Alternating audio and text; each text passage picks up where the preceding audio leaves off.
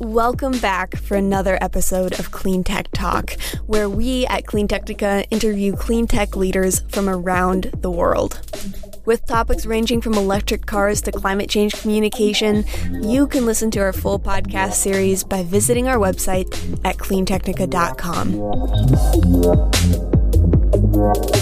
Today's episode is sponsored by HomeEfficiency.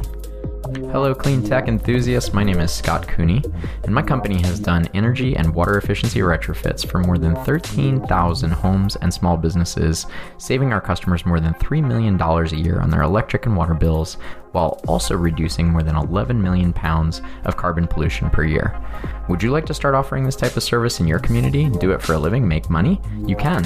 Check out home efficiency dot com for more info. We do flat fee consulting to help you get started with our model, training you, giving the inventory, tools, software, and support you'll need. No royalties, no hidden fees, no sneaky add-ons. You can just get started. Ready to work with your hands and make a difference every day? Do it. Go to home efficiency dot com. Check out.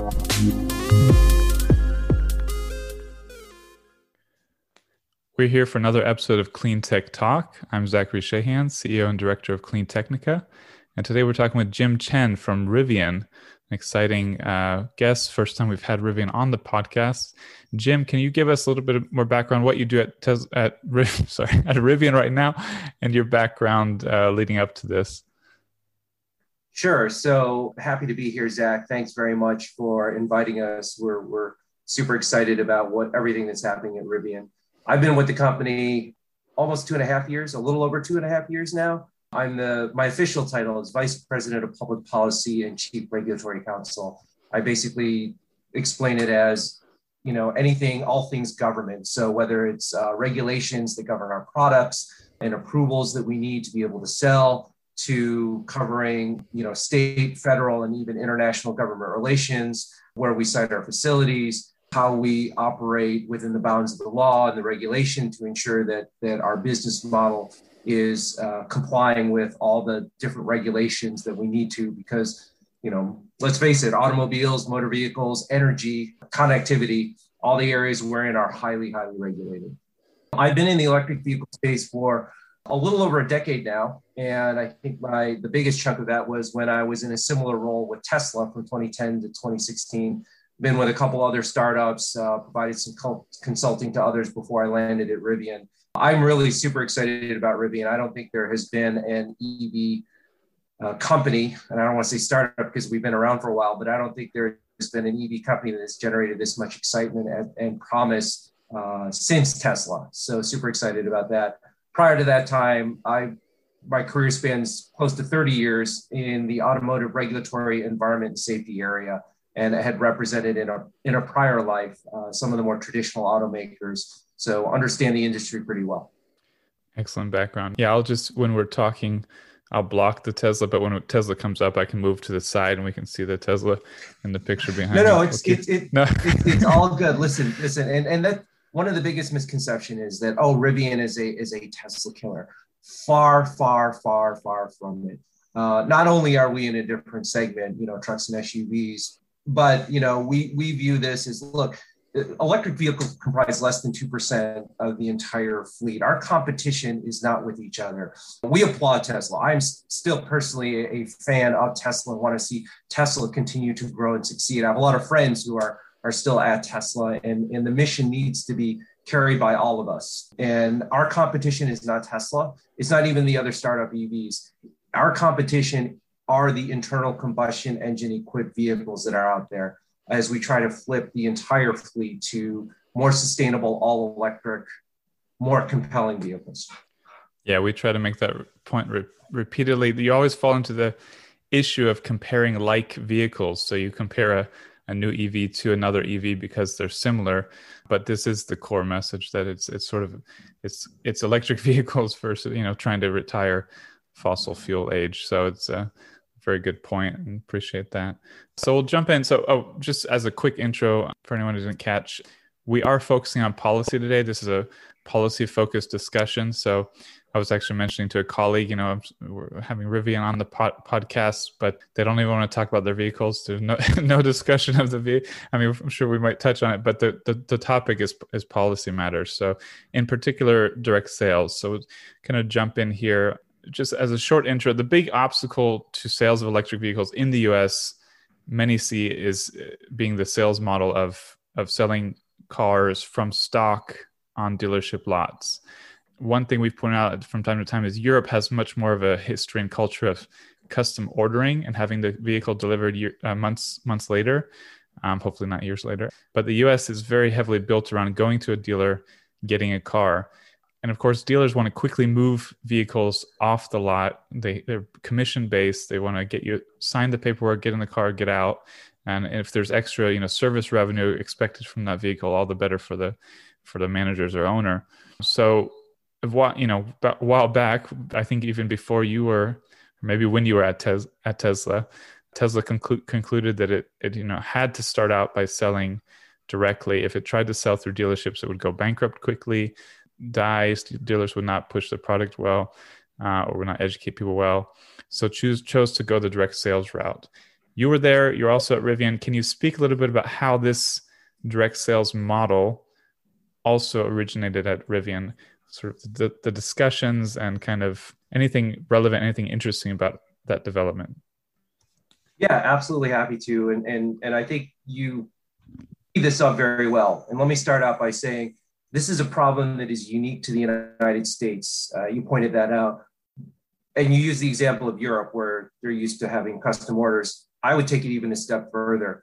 Only in the United States do we have the issue of manufacturers not being able to sell direct in, in many states. Everywhere else in the world, including, by the way, communist China and, and Russia, manufacturers are allowed to receive a license, open up their own stores, and sell directly to consumers in those countries. Only in the land of the free and the home of the brave do we have these laws that restrict manufacturers from freely choosing how to interact with their customers. And that leads, leads into the answer to the question, why are we doing this? This is, at the end of the day, about providing that seamless experience to our customers from when they're even before they purchase the Rivian, considering whether or not they want to buy electric. Electric vehicles, especially even now, is, is more about education than it is about moving the metal, which is an expression that's used in dealer parlance.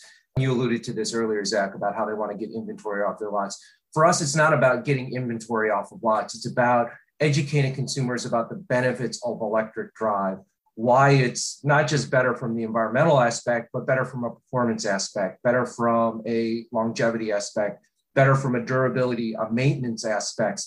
seventy percent of uh, the maintenance that's required for internal combustion engine equipped vehicles doesn't exist for an electric vehicle. Your biggest wear items on an electric vehicle, literally tires, wipers, and washer fluid.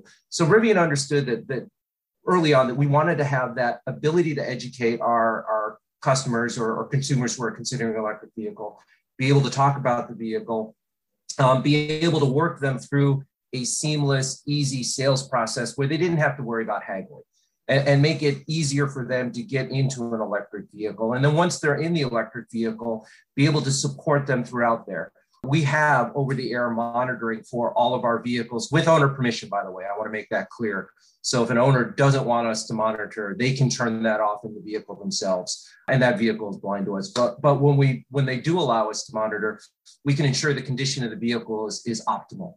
That during charging, the energy is spread out evenly appro- amongst the modules and the cells, that as the vehicle is operating, whether you need, and there's a motor at each one of the wheels for a Rivian, whether you need one motor for peak efficiency or whether you need all four motors operating at slightly different rates or speeds or tractions to ensure that you're getting the best traction possible in an adverse weather condition, or if you're off-roading, we can see all that.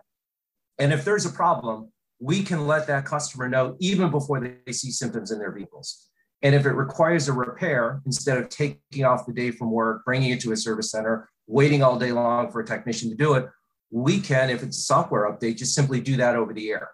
While the vehicle's plugged in at night, connected to home Wi-Fi at two a.m. and the customer gets a, a refreshed or repaired vehicle the next morning. I also mentioned over-the-air updates for new features. We can do that directly ourselves. You don't have to go through a dealer that has to do a reflash or talk to your dealer about an appointment to set up. We can do that all seamlessly, right up to the point where, you know, you're ready to trade in your Rivian and, and go on to the next one. And we can... The other piece of this is really important because we've been able to monitor that vehicle again with owner permission. We know exactly how that vehicle's been operated. We know the condition of the motor, the battery. So in the used car market, when we take back that Rivian, we can assure that next customer the exact condition of that vehicle.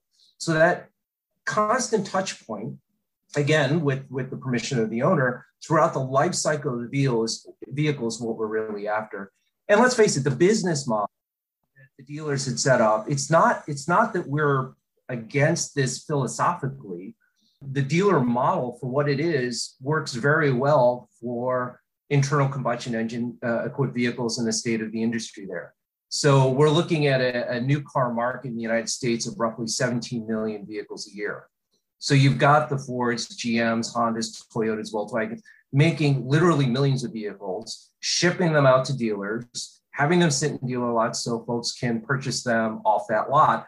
And where do the dealers make their money? Not entirely on the sale, but according to an N A D A statistic, National Auto Dealers Association, forty, almost fifty percent of the profitability of dealerships comes from service, the service that doesn't exist in electric vehicles. And that's the oil changes, that's the, the, the belt changes, that's the high temperature coolant, none of which exists on a, uh, an electric vehicle. So the business models, franchise dealers, is simply incompatible with electric vehicles and what we want to do.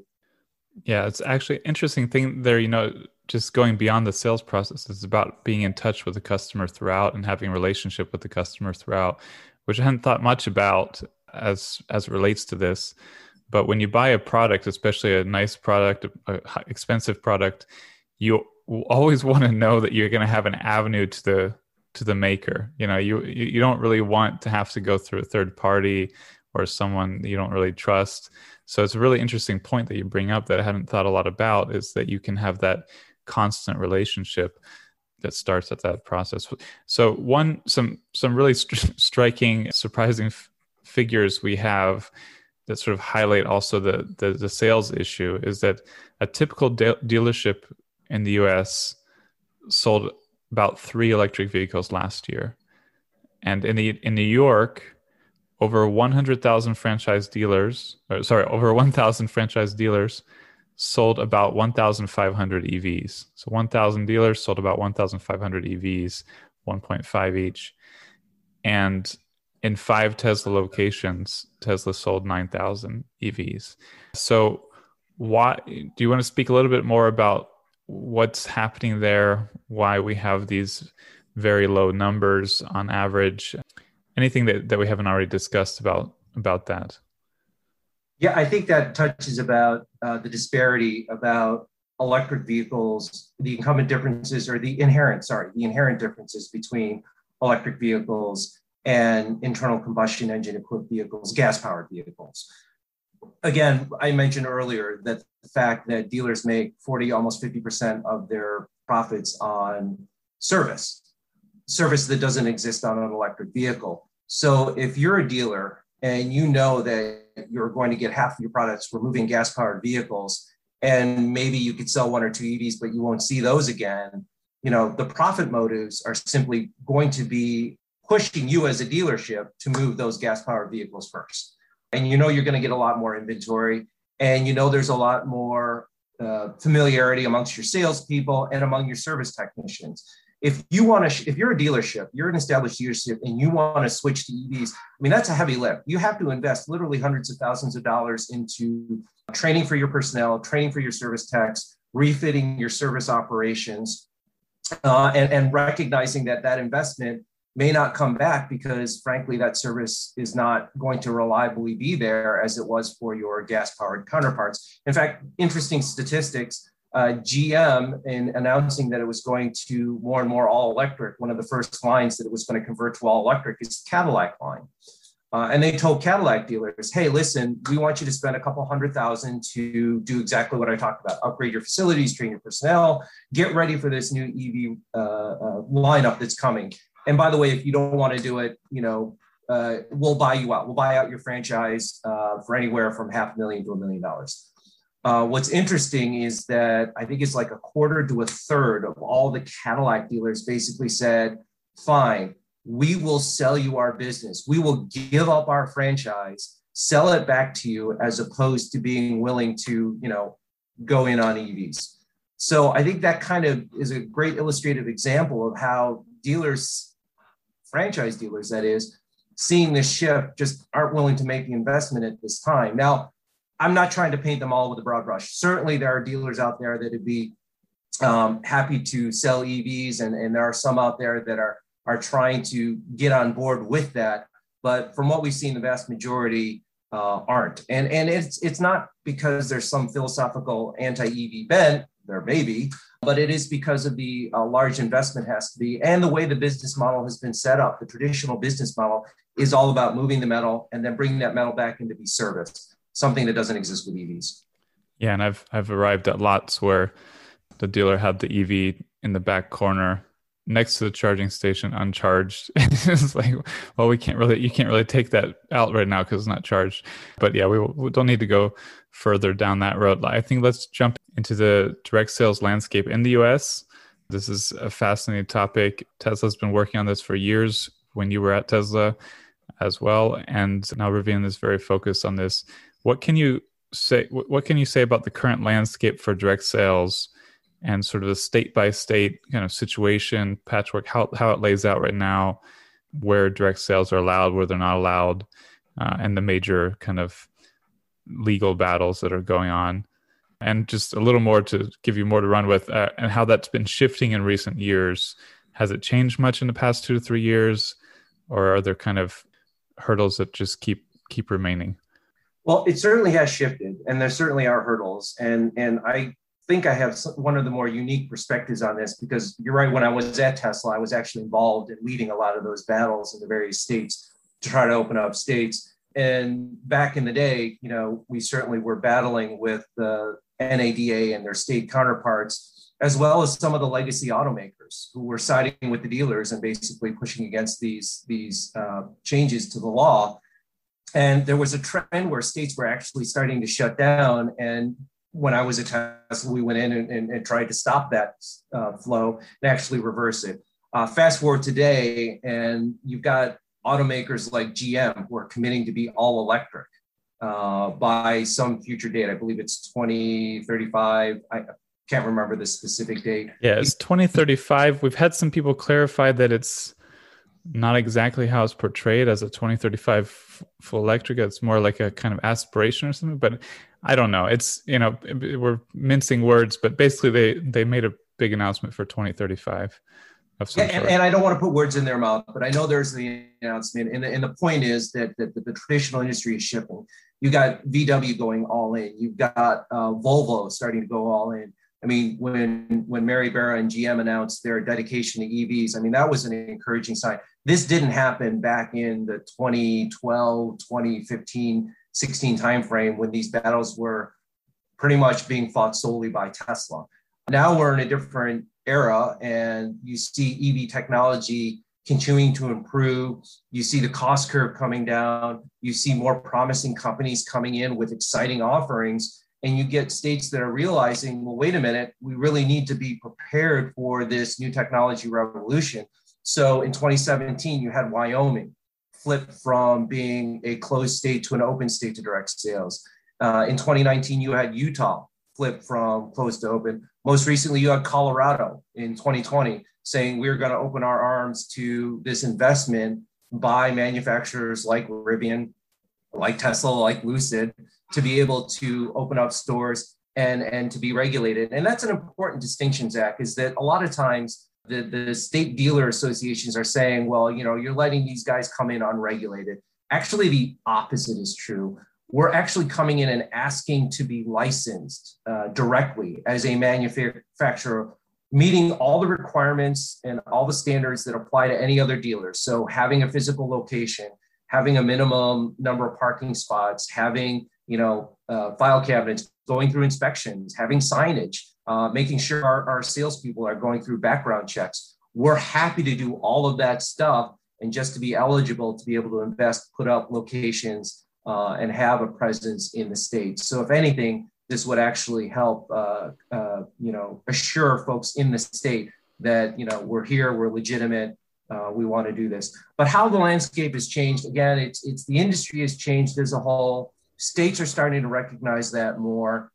That's not to say we don't continue to have our hurdles. Certainly, there are states that at the behest of dealers pushing bills, protectionist bills, are, are, are still shutting down. So in twenty nineteen, North Carolina uh, passed a law that made it illegal for not only sales by a manufacturer, but service as well. Uh, and that's that's another concern. I know Louisiana right now is, is debating a bill what, whether to shut down the the ability for manufacturers to do service in that state. And by the way, this would result in the one Tesla service center in that state being closed and, and people being laid off. It's just uh it, it, the yeah, hurdle.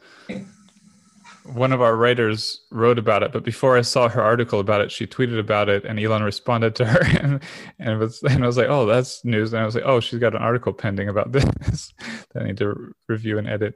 But yeah, it's, it's, it's, it's really unfortunate. I'm, I've, I've had lived years in North Carolina. It's very unfortunate to see um, that kind of thing. It's funny though. You mentioned that the states that have had progress, we've done E V driver surveys several times, several different years. And I remember a few years ago, or three or four years ago, I remember doing one where we got, for the first time, we got E V drivers from forty-nine states responding to the survey.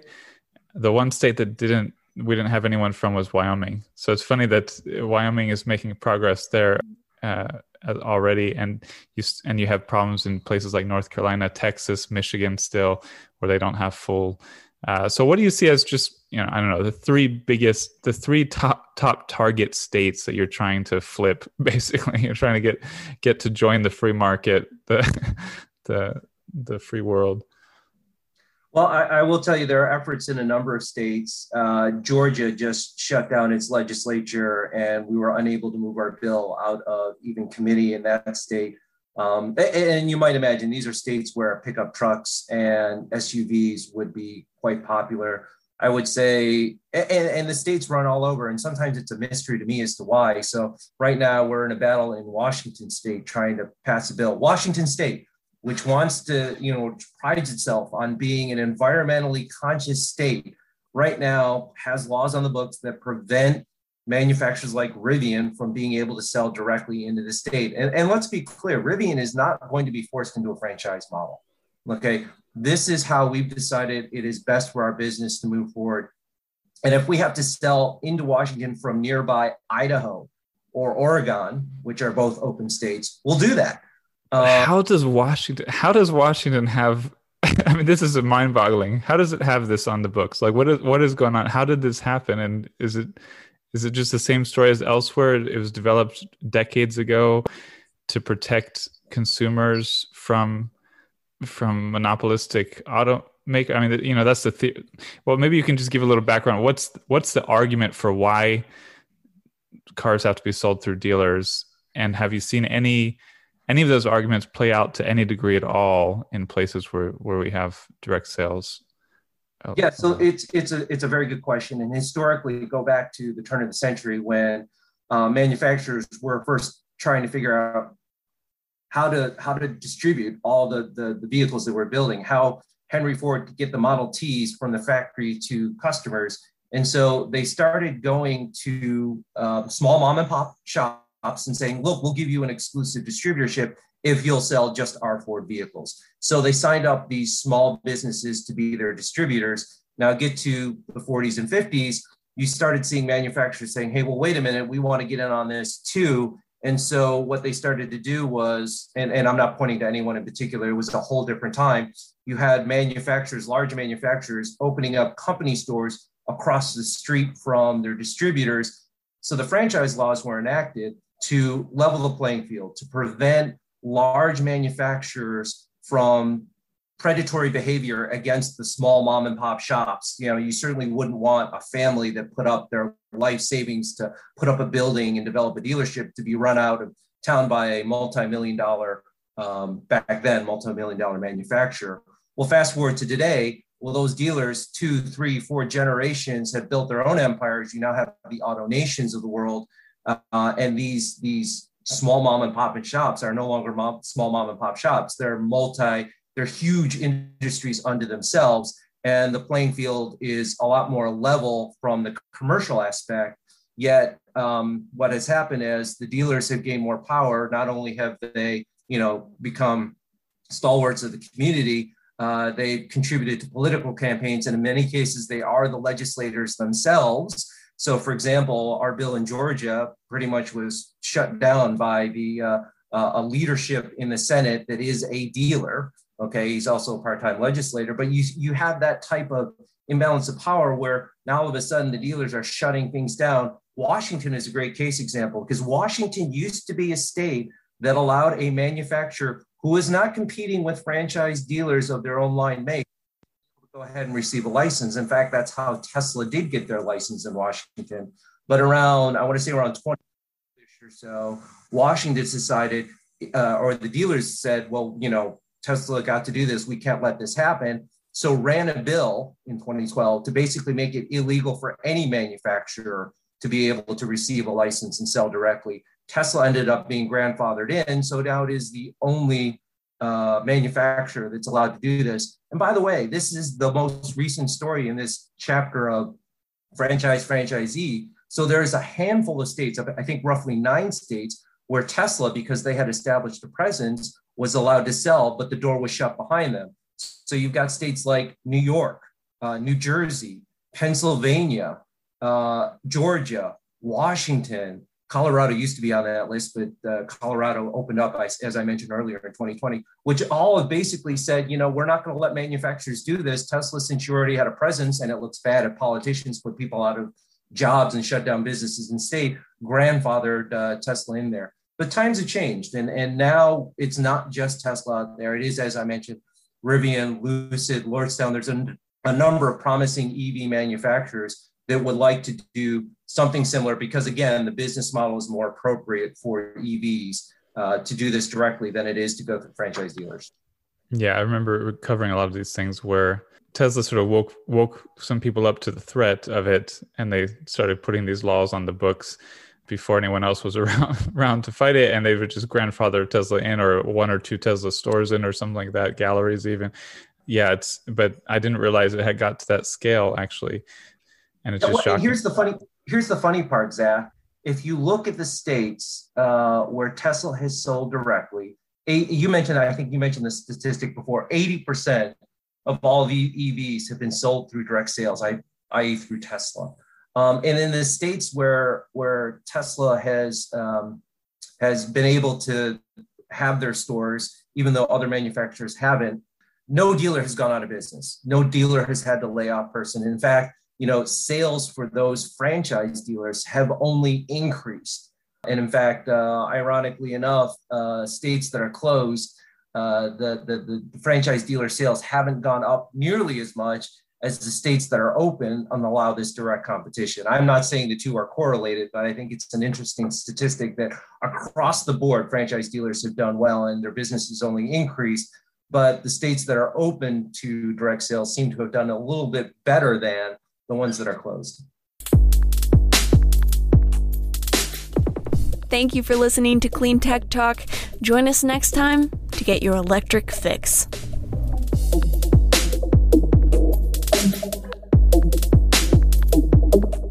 If you would like to sponsor our podcast, send us an email at accounts at cleantechnica.com. That's A C C O U N T S at cleantechnica dot com.